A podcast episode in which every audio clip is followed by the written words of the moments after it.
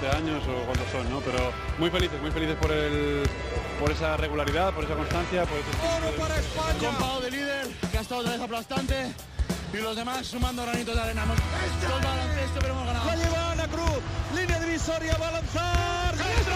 ¡Dentro! ¡Dentro! ¡Dentro! Se me ha parecido la Virgen y, y nada, muy contenta. Me volví loco el primer día que pisé la cancha, no me volví loco. Dije que venía esto, la puta. Lo dije, ¿eh? Dije que venía esto.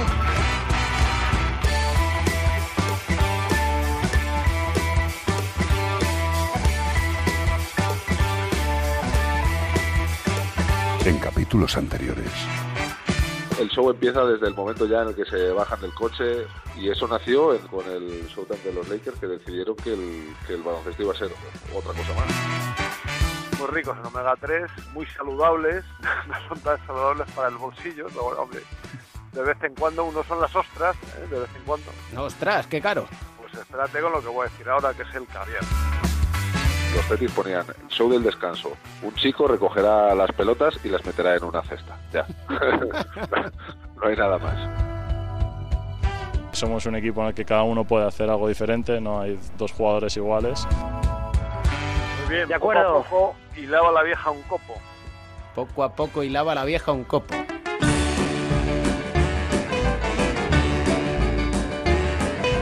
Bienvenidos, Onda Cero Nautas, tenemos caviar. Hemos hecho caso a Joe Llorente y hemos tirado la casa por la ventana. Y para el cuarto capítulo de Cuatro Cuartos, hemos sacado un billete a Múnich. Hablamos con un grande del baloncesto europeo, seleccionador nacional él, solo te digo de qué país, de Serbia. Jugaremos un pick and roll con Joe Llorente y Pepe Catalina para hablar de Luka Doncic, melotero.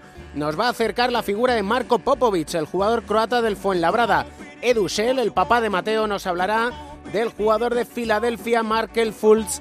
Pereiro trae novedades sobre la vida y milagros de la Marodom y nuestro psicólogo del deporte, José Manuel Beirán, nos va a hablar de cómo afrontar los próximos partidos internacionales, las llamadas ventanas FIBA, sin las estrellas de la NBA y sin la mayoría de las estrellas de la Euroliga. Un menú casi de cena navideña, con Sergio García de Peiro dando las últimas indicaciones. Balón al aire, comienza el partido. El baloncesto se juega en cuatro cuartos. David Camps.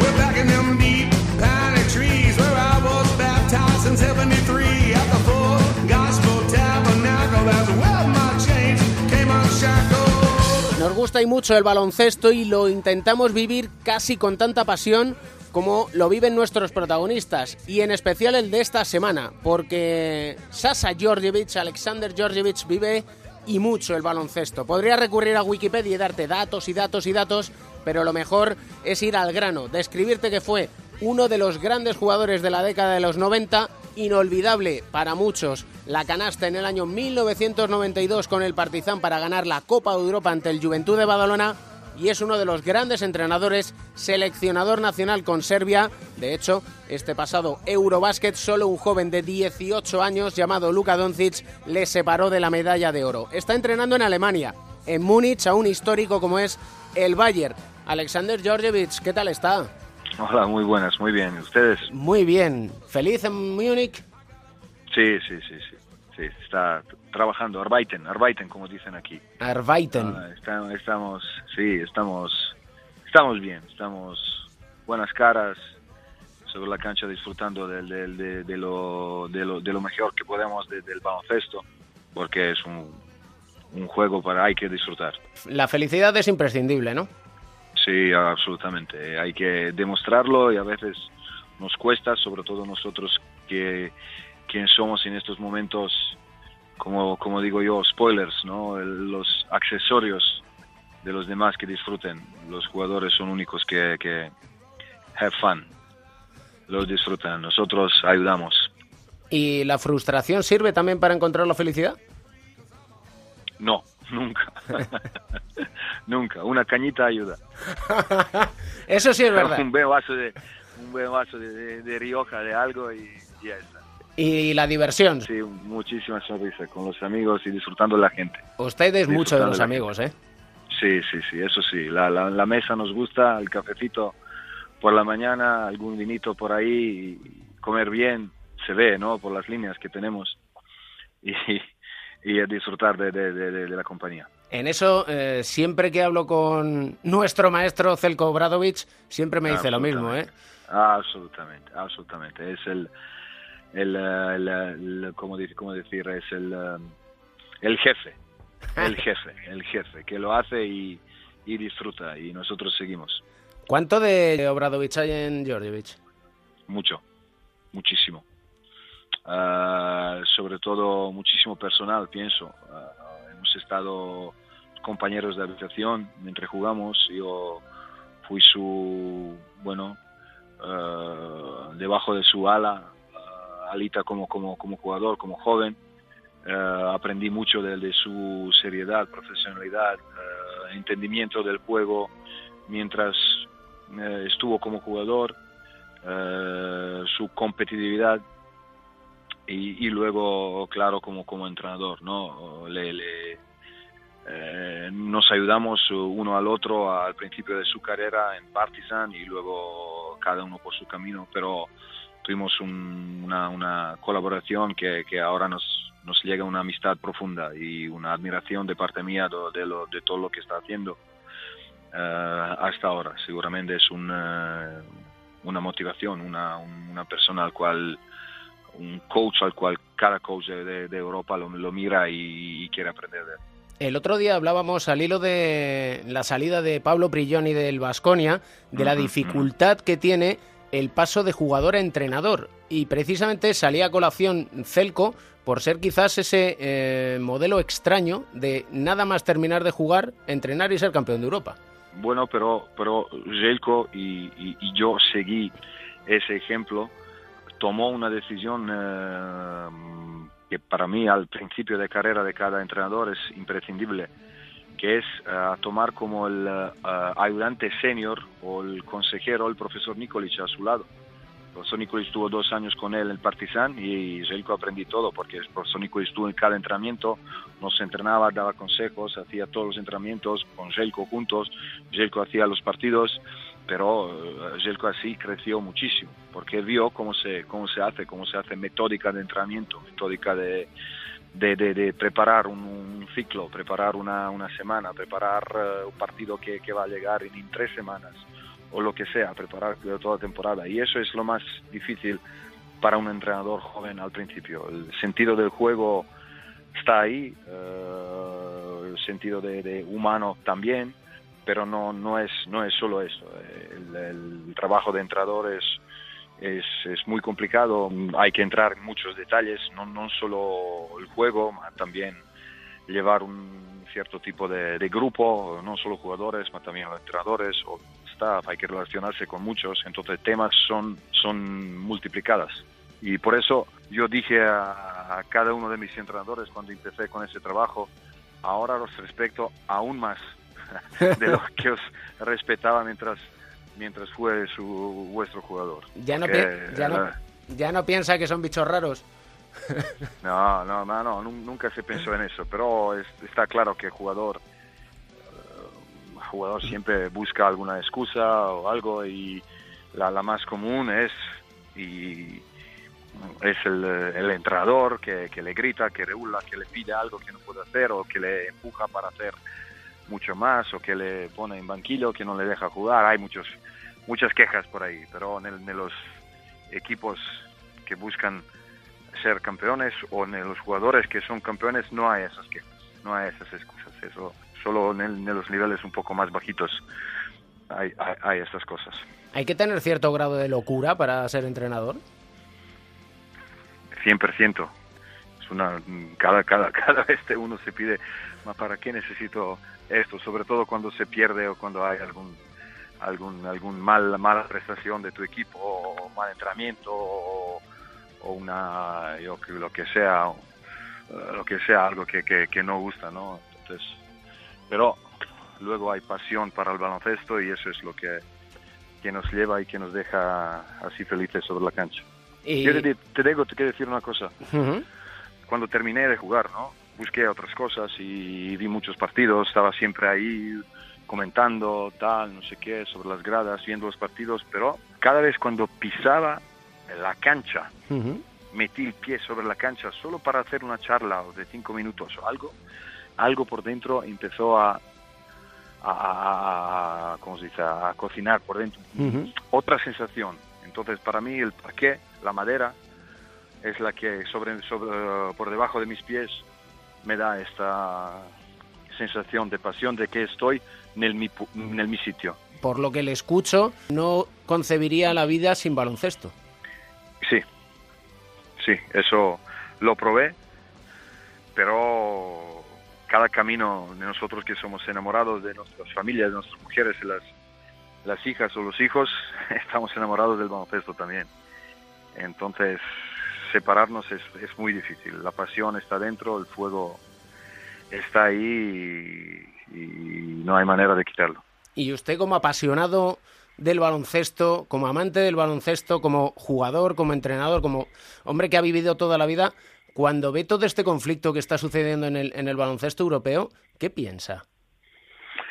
Ah, yo pienso unas que no tenéis bastante tiempo para que podamos hablar de ese tema. Primero, el conflicto empezó en el 2010. Vosotros quizás se lo sabéis, pero la NBA no dejó a ninguna de las televisiones americanas a transmitir los partidos del FIBA, entonces el Mundial 2010 del, del El de Turquía. del, el del Turquía. Eh, dijeron, si queréis eso, no, no tenéis el derecho de NBA. TNT, NBC, eh, ESPN, eh, CBS eh, y otras, ¿no? Y ellos dijeron, no, no, queremos NBA y dejar el FIBA no nos interesa y tal. Entonces ahí, en ese momento, FIBA entendió que estaba perdiendo un terreno fértil, ¿no? Entonces empezaron con negociando y presionando. Entonces por ahí por empezaron con presionar el FIBA y los jugadores, sobre todo para que, que dejen las selecciones.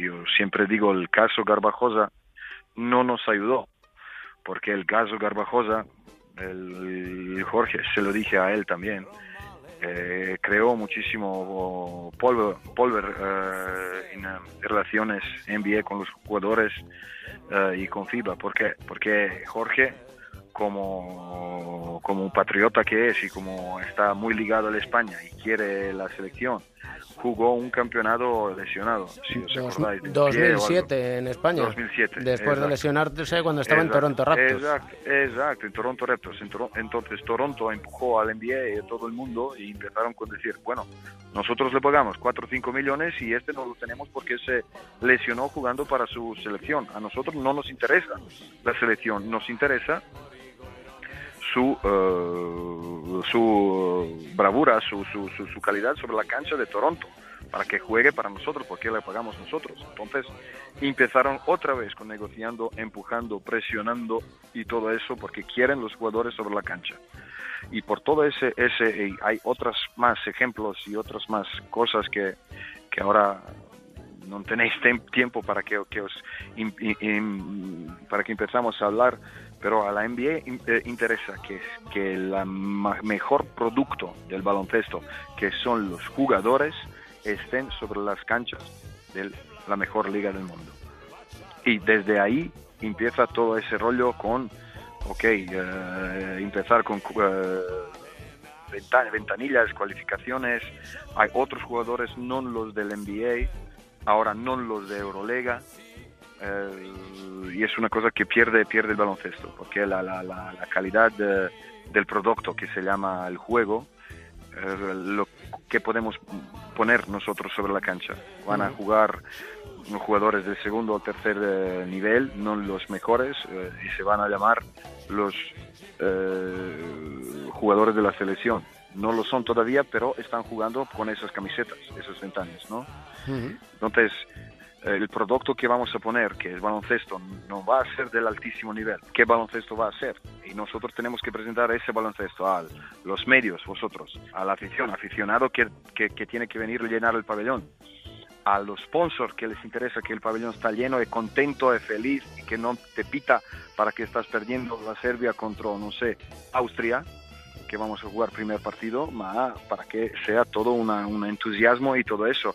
Y es una dificultad enorme para las selecciones como la vuestra, Francia, nuestra, que tenemos muchos jugadores en el Eurolega y en el, en el, en el NBA. Quizás, quizás para nosotros aún peor, aún peor, porque porque no tenemos la liga tan fuerte como la vuestra, ACB, ¿no? donde, donde salen siempre los, los jugadores y que, que, que, que, están buscando y llamando a la puerta de la, de la selección cada, cada año más. Coach, estamos llegando al final del primer cuarto y todavía nos quedan muchísimos temas por comentar. ¿Le parece bien si escuchamos a un compatriota suyo como tiempo muerto y seguimos un rato más de charla? Venga, Venga, gracias. ok, venga. Ahora.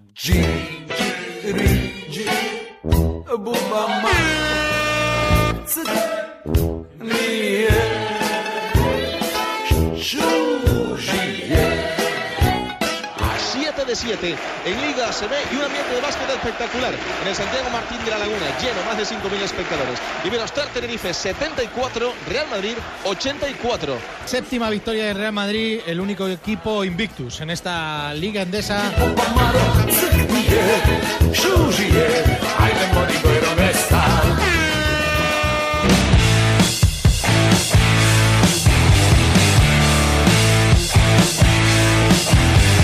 El baloncesto europeo es precioso. Hay un grandísimo baloncesto tanto en la Euroliga como en la Eurocup, como en las ligas nacionales y tampoco debería ser tan difícil que se llegue a un entente común, ¿no?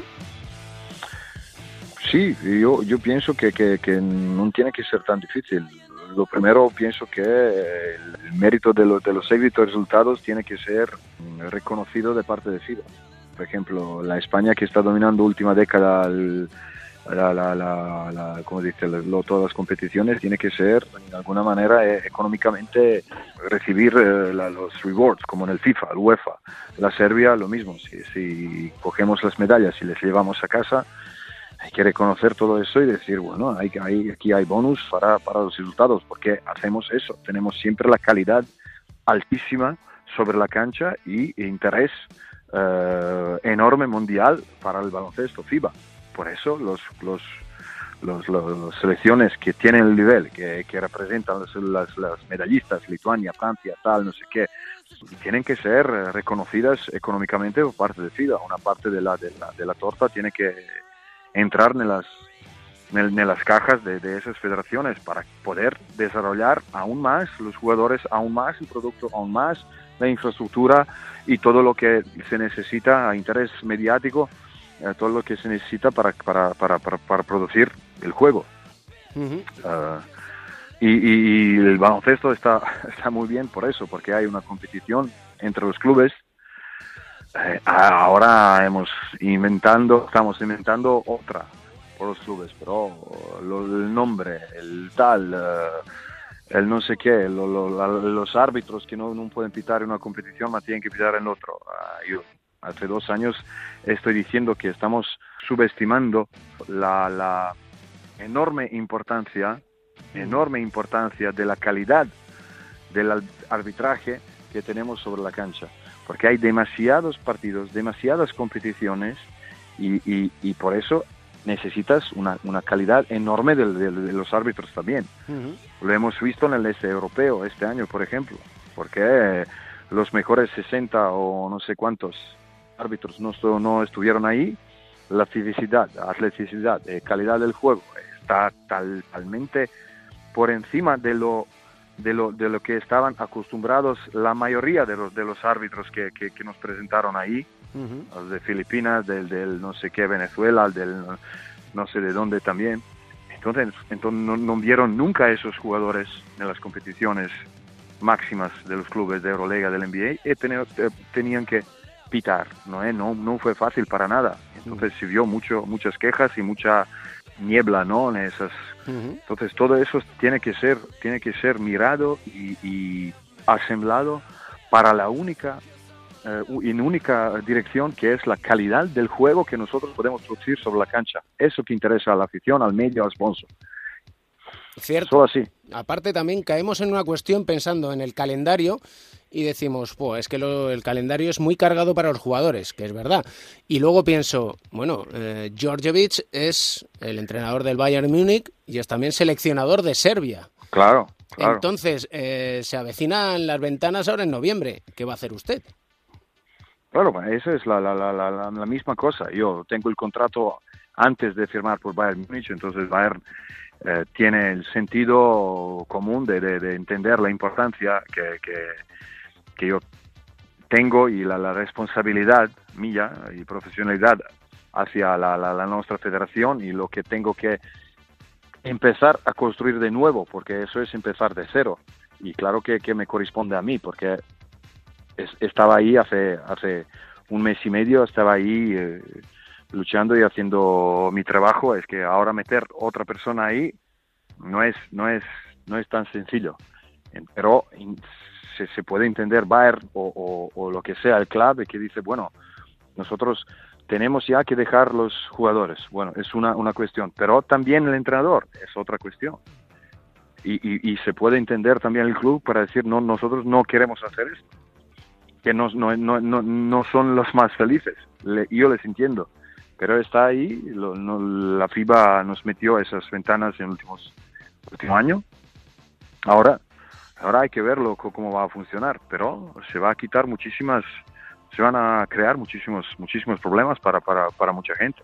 Para los clubes que pagan, para los clubes que quieren profesionalidad, para los jugadores que tienen esa carga o sobrecarga de los, de, de los partidos, para la competición que se para, para, para los propios equipos, que los equipos que tienen calidad y tienen los jugadores de, la- de la- de las selecciones, eh, ellos que todos los automatismos que tuvieron hasta ese momento se lo van por 10 días a quitar.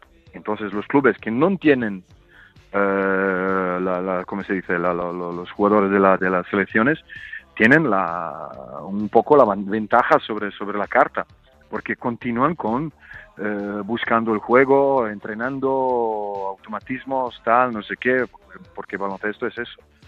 Ujú. ¿Y cómo? Baloncesto es eso. Y yo digo una, otra cosa, con esas ventanas, lo que dije y me permito decir, y es una cosa que con cual acabo ese tema, Sí. es que FIBA artificialmente hizo que se cambie la, la jerarquía, jerarquía, ¿no? Sí, jerarquía, de los jerarquía de los resultados de las selecciones. Es decir, eh, nosotros en este momento yo puedo poner tres o cuatro jugadores de esa de este europeo. Tengo que poner otros 15 que nunca estuvieron con nosotros, porque esos 15 no juegan Euroliga, no juegan en NBA. Pero una- un equipo como, bueno, ahora jugamos con Austria, por decir, Austria está con el mismo equipo con cual jugó las cualificaciones, jugó últimos dos, tres, cuatro años, mismo entrenador. Entonces, artificialmente creas más posibilidades para que una Austria gane contra la Serbia. Y no se va a decir la segundo equipo o, tercer equipo de la Serbia. No, siempre en la historia Austria puede ganar a la Serbia es un problema para todo el mundo, para mí como, como entrenador, seleccionador, para nuestro ambiente, para las acciones que tenemos y llevamos con los pocos de los sponsors que tenemos y todo eso. Est- Estoy obviamente buscando a través del plato, eh, del, eh, del, del plato nuestro, ¿no? Pero pienso que cada uno puede entender lo que quiero, lo que quiero decir.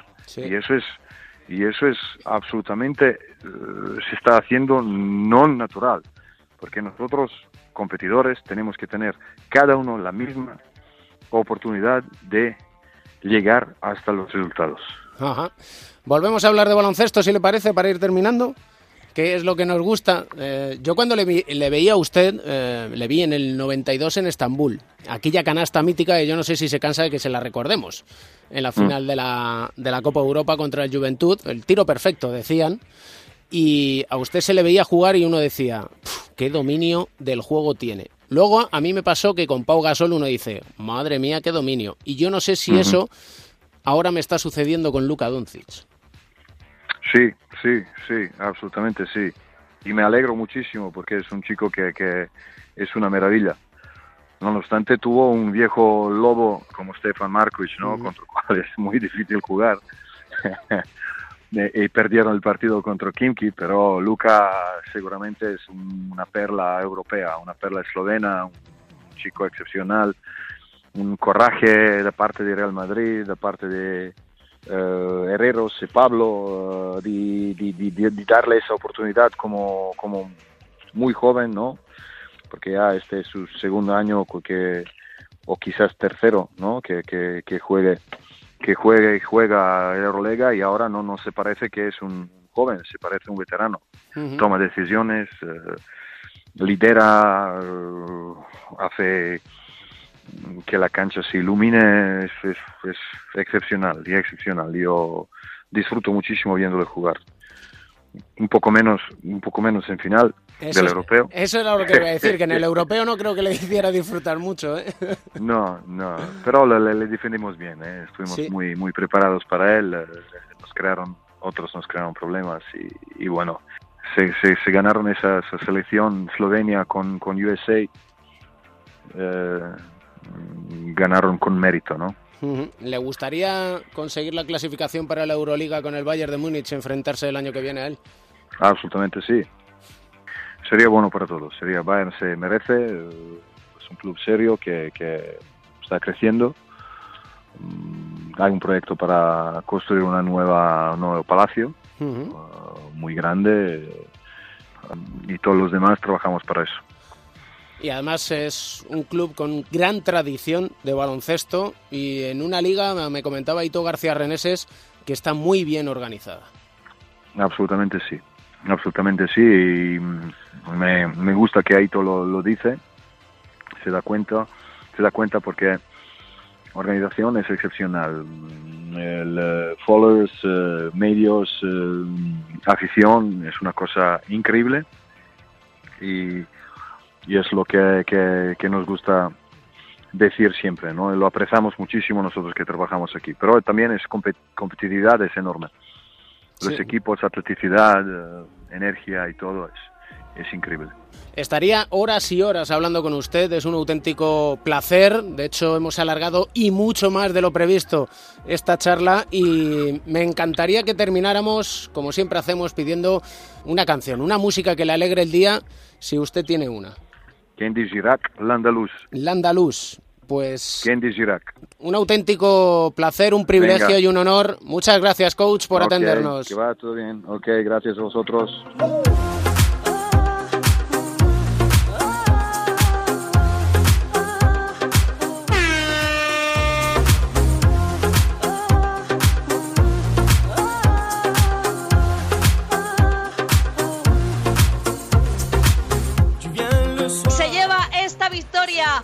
Arriba, 72 Unicaja, 73 Vasconia. Vasconia, una gran victoria, ¿eh? De calidad.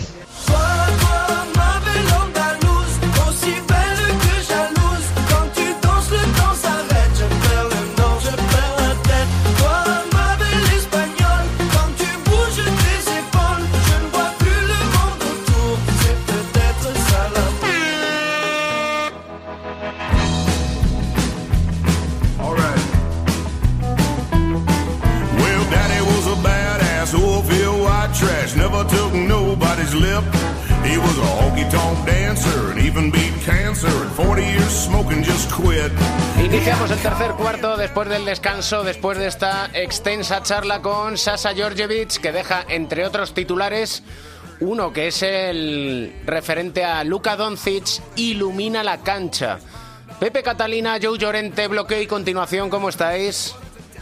Muy bien, muy bien. Estupendamente. ¿Qué tal? ¿Cómo estamos?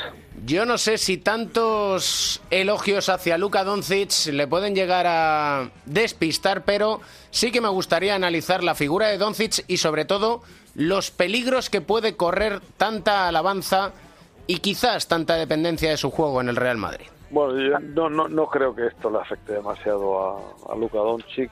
Eh, por lo que yo sé, es un chico eh, muy humilde, muy muy maduro para su edad en el, eh, en el asunto del baloncesto, pero absolutamente normal para el resto. Quiero decir que no tiene la cabeza llena de pájaros ni de, ni de, vamos, ni de grandes logros y metas, más allá de las lógicas en la posición en la que está. Entonces no, no- no creo que no creo que esto le afecte demasiado también porque está desde muy joven acostumbrado a recibir este tipo de, de elogios y está muy acostumbrado a, a ser lo que es. Desde, desde muy joven ya era un jugador mucho mejor que los de su edad y eh, siempre desde hace unos cuantos años ha sido visto como una especie de fenómeno, con lo cual yo creo que esta situación la lleva con, con total normalidad. tiene una madurez que va seguramente muy por delante de la que figura en su edad, que es un, un talento prematuro, pero no solo en lo baloncestístico, yo creo que también en, cuanto a personalidad. Tiene también una personalidad muy talentosa. Y bueno, yo creo que por otro lado tampoco puedes poner eh, límites a, las cosas que, que no se pueden limitar, ¿no? Él, es lo que es, eh, concita lo que concita cada día, agranda su importancia y, y su brillo y su notoriedad eh, todas las semanas y bueno, mientras él lo tenga claro, al final que es el actor principal, no tiene por qué haber ningún peligro. Pero bueno, supongo que serán, él, él es, es también humano, es de carne y hueso, es un foco de atención cada vez más grande y, y cada vez eh, más sobredimensionado, pero también son pruebas que él va a encontrar a lo largo de, de su carrera para un poco pues evaluar lo que es su capacidad de madurez y creo que está, está más que contrastada a día de hoy. ¿Os ha sorprendido ese paso adelante que ha dado? No demasiado. Él, eh, yo creo que está siguiendo una evolución lógica. El año pasado no pudo gestionar una situación nueva para él. No le había pasado nunca en su carrera de repente fallar en, en- en momentos eh, puntuales. No supo asumir la responsabilidad y yo creo que eso le abrumó y no, supo en fin, cómo gestionar ese, ese momento. Quizá por falta de ayuda también, ¿no? Eh, yo creo que este era un caso muy claro para un psicólogo, no sé si tuvo esa mano cerca o la tuvo en su momento adecuado, pero en cambio durante el verano pues ha evolucionado, ha seguido evolucionando en su juego, a Jodo también eh, yo creo que le ha ayudado en la selección eslovena, en la cual era una pieza clave, y además a la vuelta pues ha encontrado con que el, eh, el Madrid no tiene a y por lo tanto él tiene que asumir una serie de funciones eh, que en otro caso pues estarían compartidas. Yo creo que esto, como a todos los grandes jugadores le gusta, eh, le hace mejor y, en el caso de, de ser un jugador le ayuda mucho también a evolucionar, mejor de ser un freno al revés.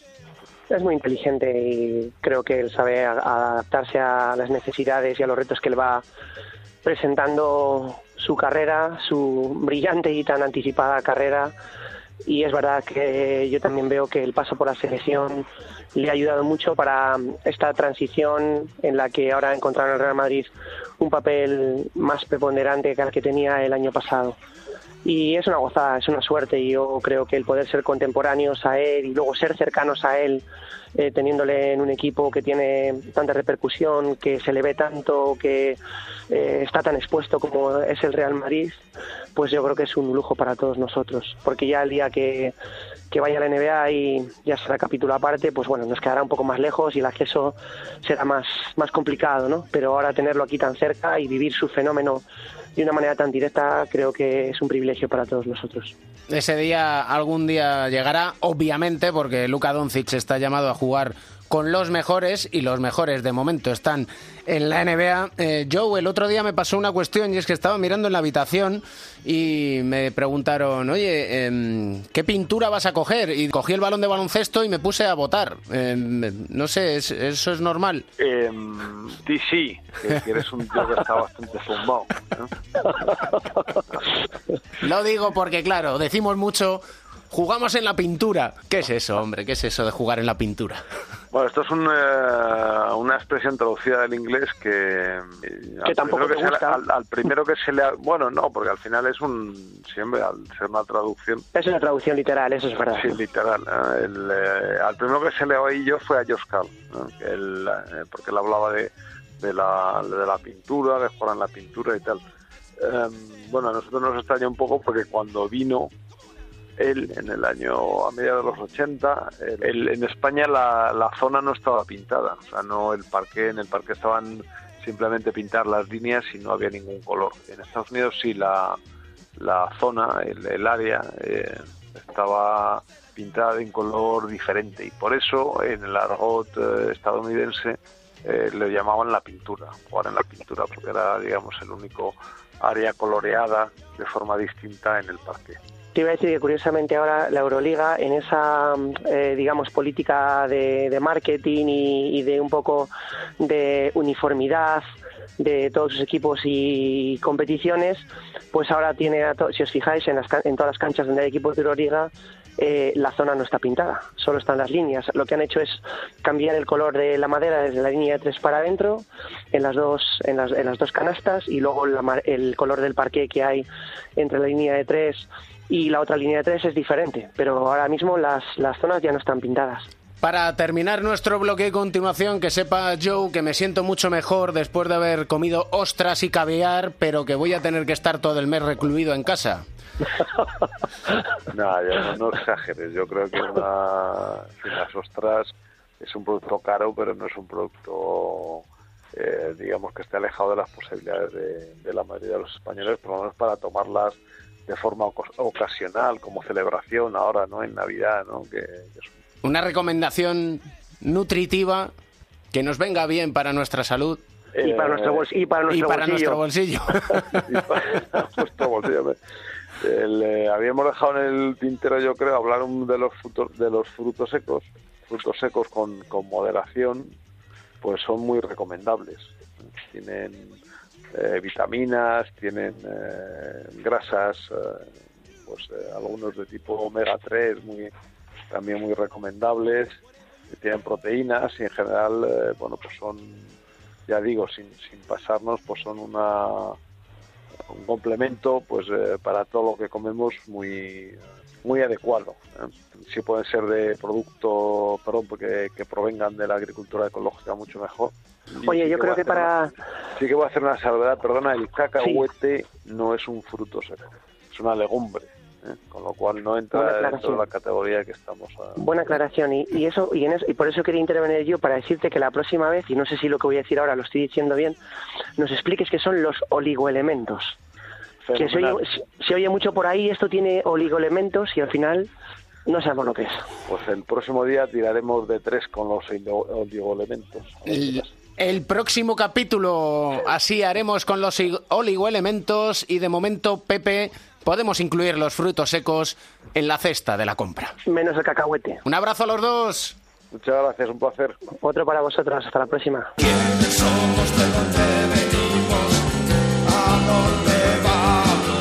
Gallego de Pro, Melotero, ¿qué tal estás? ¿Cómo estás, Camps?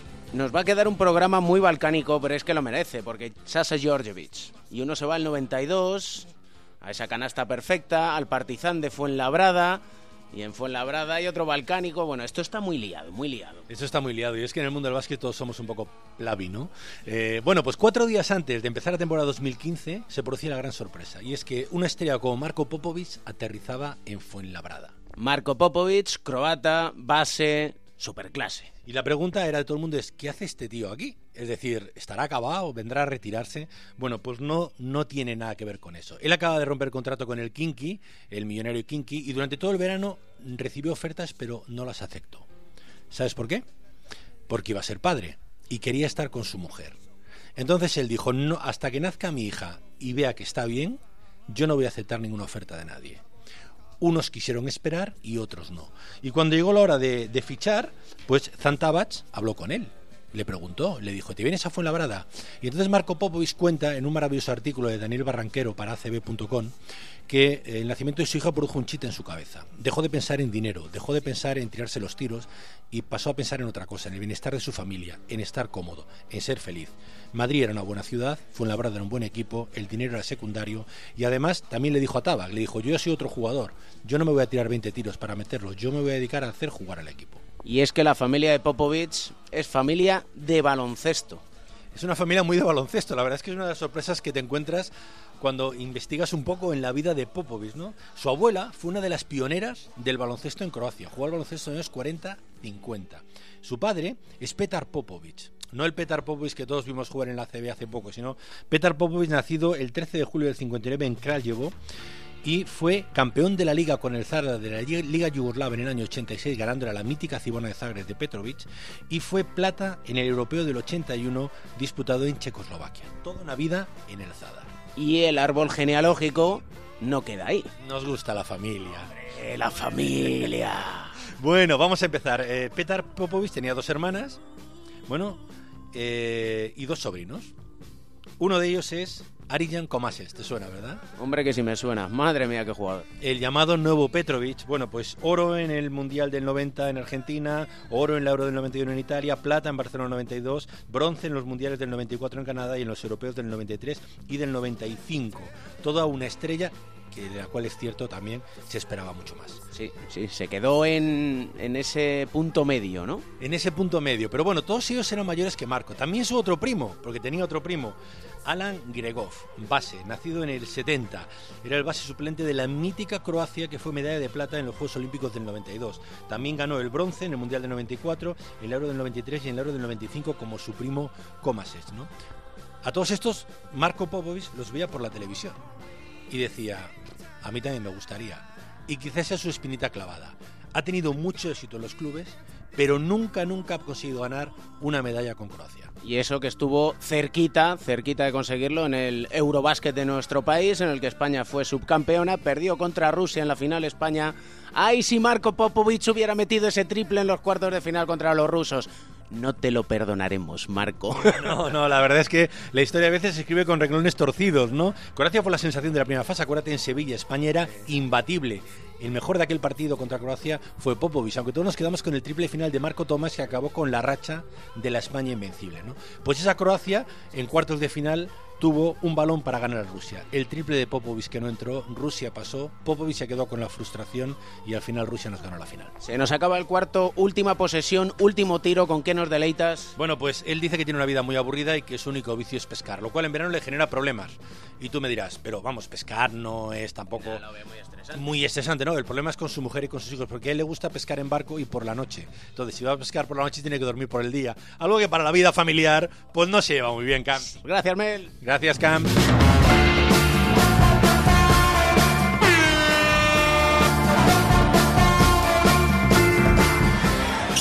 Oubre falls down.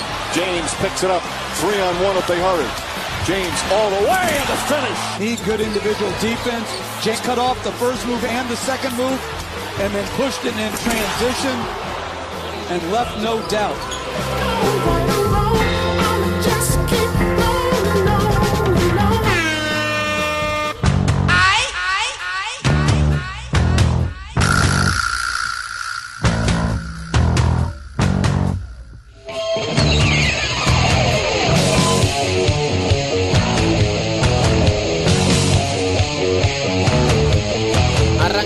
Arrancamos el último cuarto y lo tenemos que hacer cómodos, semitumbados, porque no es bueno ni estar muy tumbado ni quizás demasiado erguido. En nuestro diván de Beirán con nuestro psicólogo del deporte y medallista olímpico, José Manuel Beirán, ¿qué tal estás?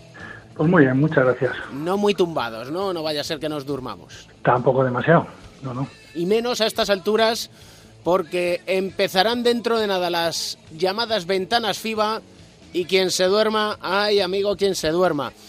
Estamos escuchando muchas críticas, mm, podemos estar de acuerdo o no, pero esa no es la cuestión de este espacio de psicología del deporte. Sí que es cuestión el saber cómo se puede afrontar algo que es, como nos dice Georgievich, empezar de cero. Sí, eh, lo que ha dicho yo me parece muy bien. Yo creo que esa es, eh, esa es la idea que tiene que tener cualquier entrenador, cualquier jugador y cualquier dirigente. Tú tienes que hacer todo lo posible, si no estás de acuerdo con eso, por intentar cambiarlo.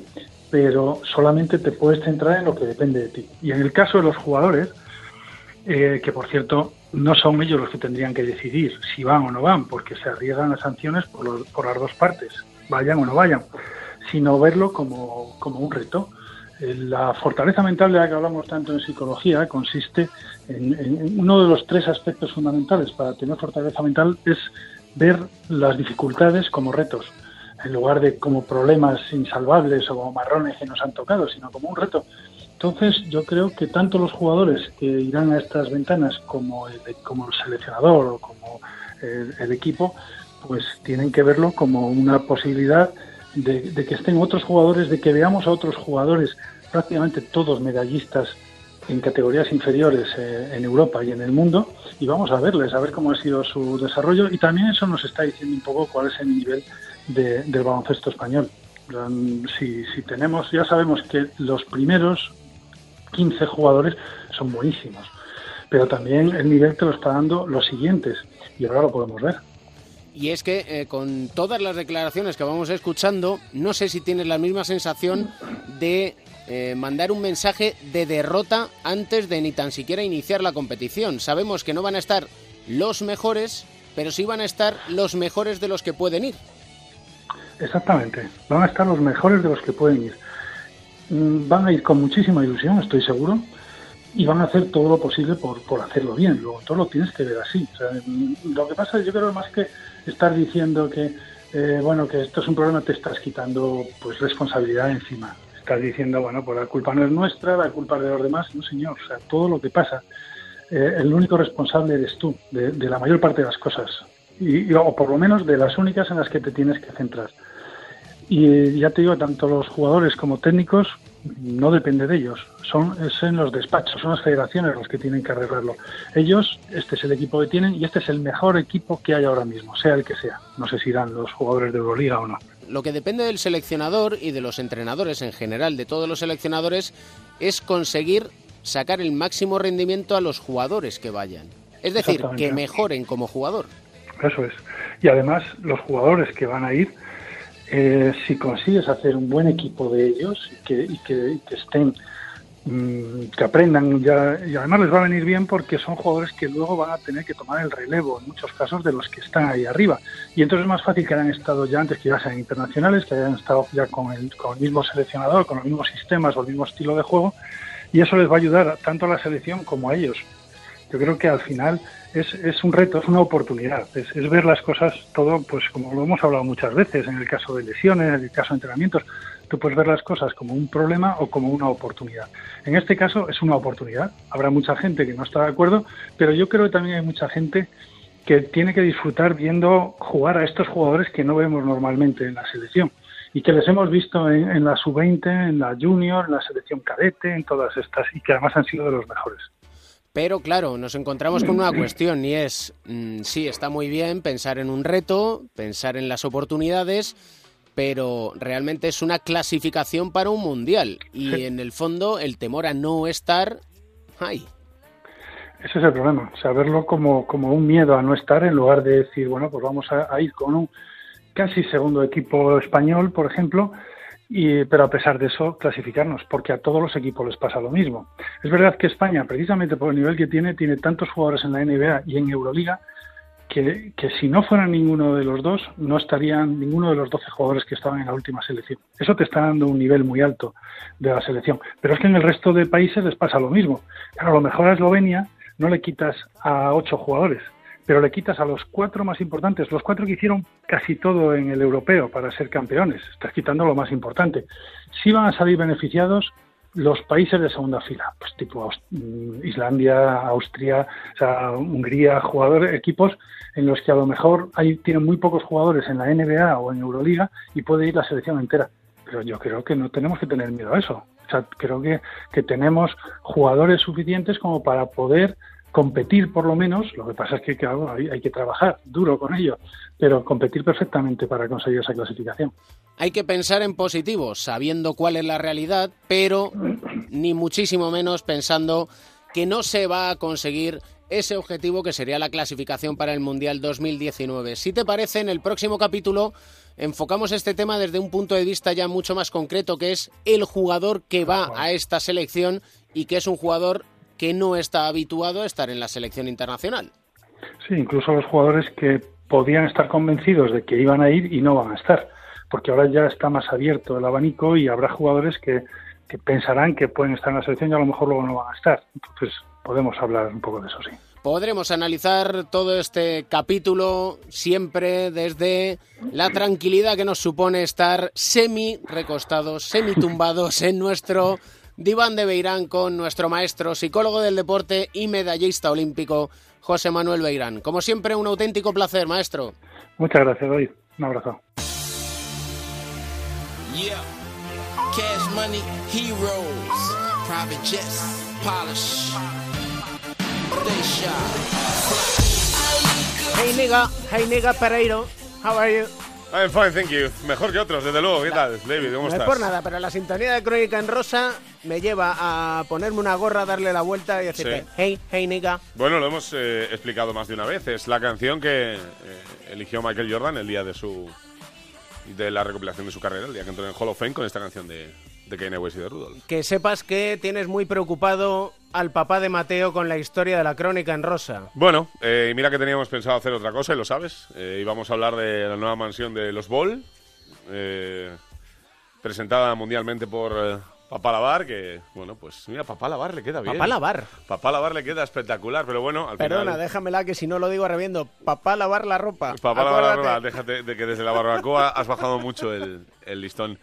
Pero tenemos que hablar de la Marodom y mira que ya habíamos hecho eh, la primera crónica en rosa de esta temporada hablando bien de él y de una posible relación que eh, sentimental que parecía que le llevaba bien, pero eh, la madrugada del domingo al lunes, 2 de la mañana, en el Bootsy Bellows, un eh, club de striptease nocturno a las afueras de, de Los Ángeles, a eso de las 2 de la mañana, y después de que un testigo presencial, el mismo que le ha grabado el vídeo, cayéndose al suelo a las 2 de la mañana después de estar bebiendo alcohol en una sala VIP de ese, de ese strip club, pues eh, ha revelado también que le vio antes de entrar ahí comprar eh, más de una botellas de alcohol en, en una licorería y salir con la típica bolsa de, de- de plástico de toda la vida de, de Estados Unidos, lo que hace eh, pues reverdecer viejos laureles de la historia de octubre de 2015 que ya le tuvo en el hospital hasta febrero de 2016 y casi se le lleva la vida de la mano por delante. ¿no? Las luces y sombras de la Marodom. Papá de Mateo, el rincón de Mateo, ¿qué tal estás? ¿Qué, qué tal? Muy buenas. Había, yo había leído a la gente decir que era una deshidratación porque había hecho mucho No, es, eh, ha, sido, mañana. ha sido el manager, ha sido el manager, Edu. O sea, el manager ha, ha querido venir a decir, que por cierto es el mismo representante que tiene desde la carrera de, de jugador, que uno, había entrenado súper duro esa, esa mañana, que había hecho un entrenamiento eh, bestial, no sé exactamente para qué. Eh, y punto número dos, que eh, la falta de costumbre del hábito de beber y eh, que hacía mucho calor en el garito en cuestión, pues que le llevó a irse al suelo. Pero esto es como en Estados Unidos cuando en vez de pillarte borracho conduciendo dicen que vas bajo los influjos del alcohol, ¿no? Claro, Eh, eso es. Cuando te despiden de tu trabajo es que te liberan de tus tareas. Claro, claro, claro. Esto es como La- aquello que decían de la noche me confunde. Sí. hay, hay otra declaración diciendo que eh, ya parecía que más de una y más de dos personas de su habitual eh, núcleo de vida, de la gente que está todos los días con él, le habían notado un poquito raro últimamente. O sea que... Nada me gustaría más, Edu, que contar un día la historia de superación de la Marodom diciendo que por completo está rehabilitado Bueno, en este la- rincón de Mateo. Sí, la Mar tiene una historia ahí brutal. ¿eh? Sí, pero, A esa, pero me parece que la superación en uno no la vamos a contar. Bueno, sí, No. sí, hombre, digamos que eh, va sube y baja, va a picos en esta historia de superación. Recordemos, hay que donar médula, Sí, que no cuesta absolutamente nada y hacemos muchísimo bien a tantos y tantos niños como Mateo, que sigue siendo un auténtico campeón, que además en este capítulo nos trae una historia relacionada con Filadelfia, Edu. Sí, con el número uno del draft, Markel Fultz. Ya sabes, parece que últimamente todo lo que toca Filadelfia se rompe en cuanto a números uno del draft. Están años, incluso años enteros sin jugar. Ben Simons, Joel Embiid, Nerlens Norrell, ahora Markel Fultz, que bueno, que prometía, eh, jugando en la Universidad de Washington, número uno del draft, que traspasado por Boston. Y bueno, de repente, antes de empezar la temporada, empezaron a ver como que empezaba a tirar peor, ¿no? Y pues, hacía una mecánica, antes que has dicho tú lo de lavar, ese guiño que me, hace- me recuerda un poco a Chiquito la calzada, hacía un tiro ahí un poco extraño, ¿no? La mecánica. Entonces, no, se ha lesionado, le han, le ha- ahora le han dicho que le han liberado de jugar, ¿no? Va, va a pasar de baja indefinida y no se sabe muy bien si las dolencias que tiene en el hombro es, uno, porque ha intentado cambiar la dinámica de tiro, o cambió la dinámica de tiro porque le dolía, porque si te empiezas a leer todo lo que dicen en Filadelfia, cada uno dice una historia distinta y al final nadie se aclara. Y la verdad es que es una pena porque este es un pedazo jugador, apuntaba muy alto, tiene una historia de superación increíble, una familia desestructurada, con la madre llevándole a, labores sociales desde pequeño, dando de comer a los sin techo, eh, bueno, eh, espectacular, ¿no? Y él que es un ejemplo de superación y ahora pasándolo mal, pero yo creo que vamos a ver cómo se recupera y a ver si es capaz de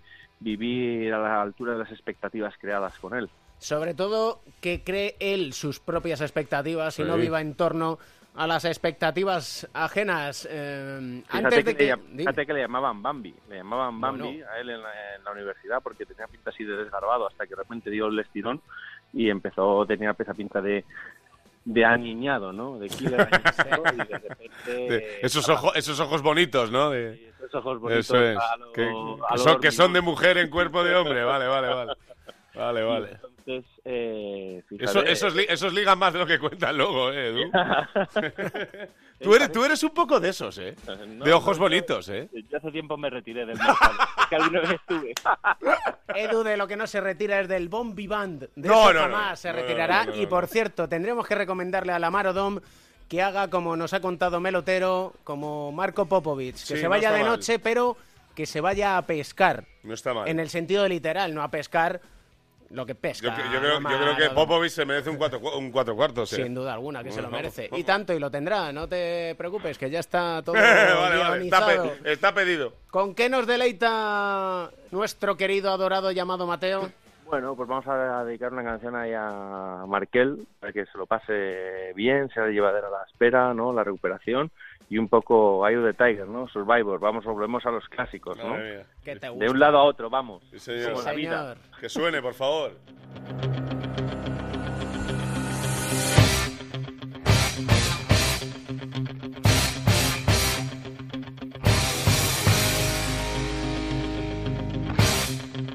Nos vamos a correr, a subir y bajar escaleras, como lo hizo Rocky en Filadelfia. Gracias, papá de Mateo, un abrazo enorme. A vosotros, un abrazo. Chao, chao. Gracias, Pereiro. Con Dios, chao.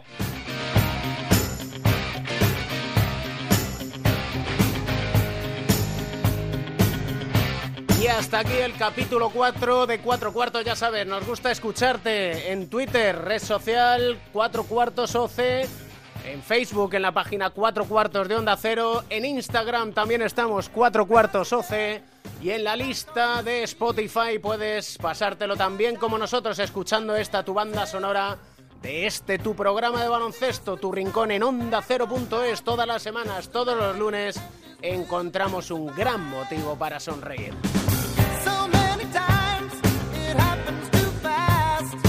El baloncesto se juega en cuatro cuartos. David Camp.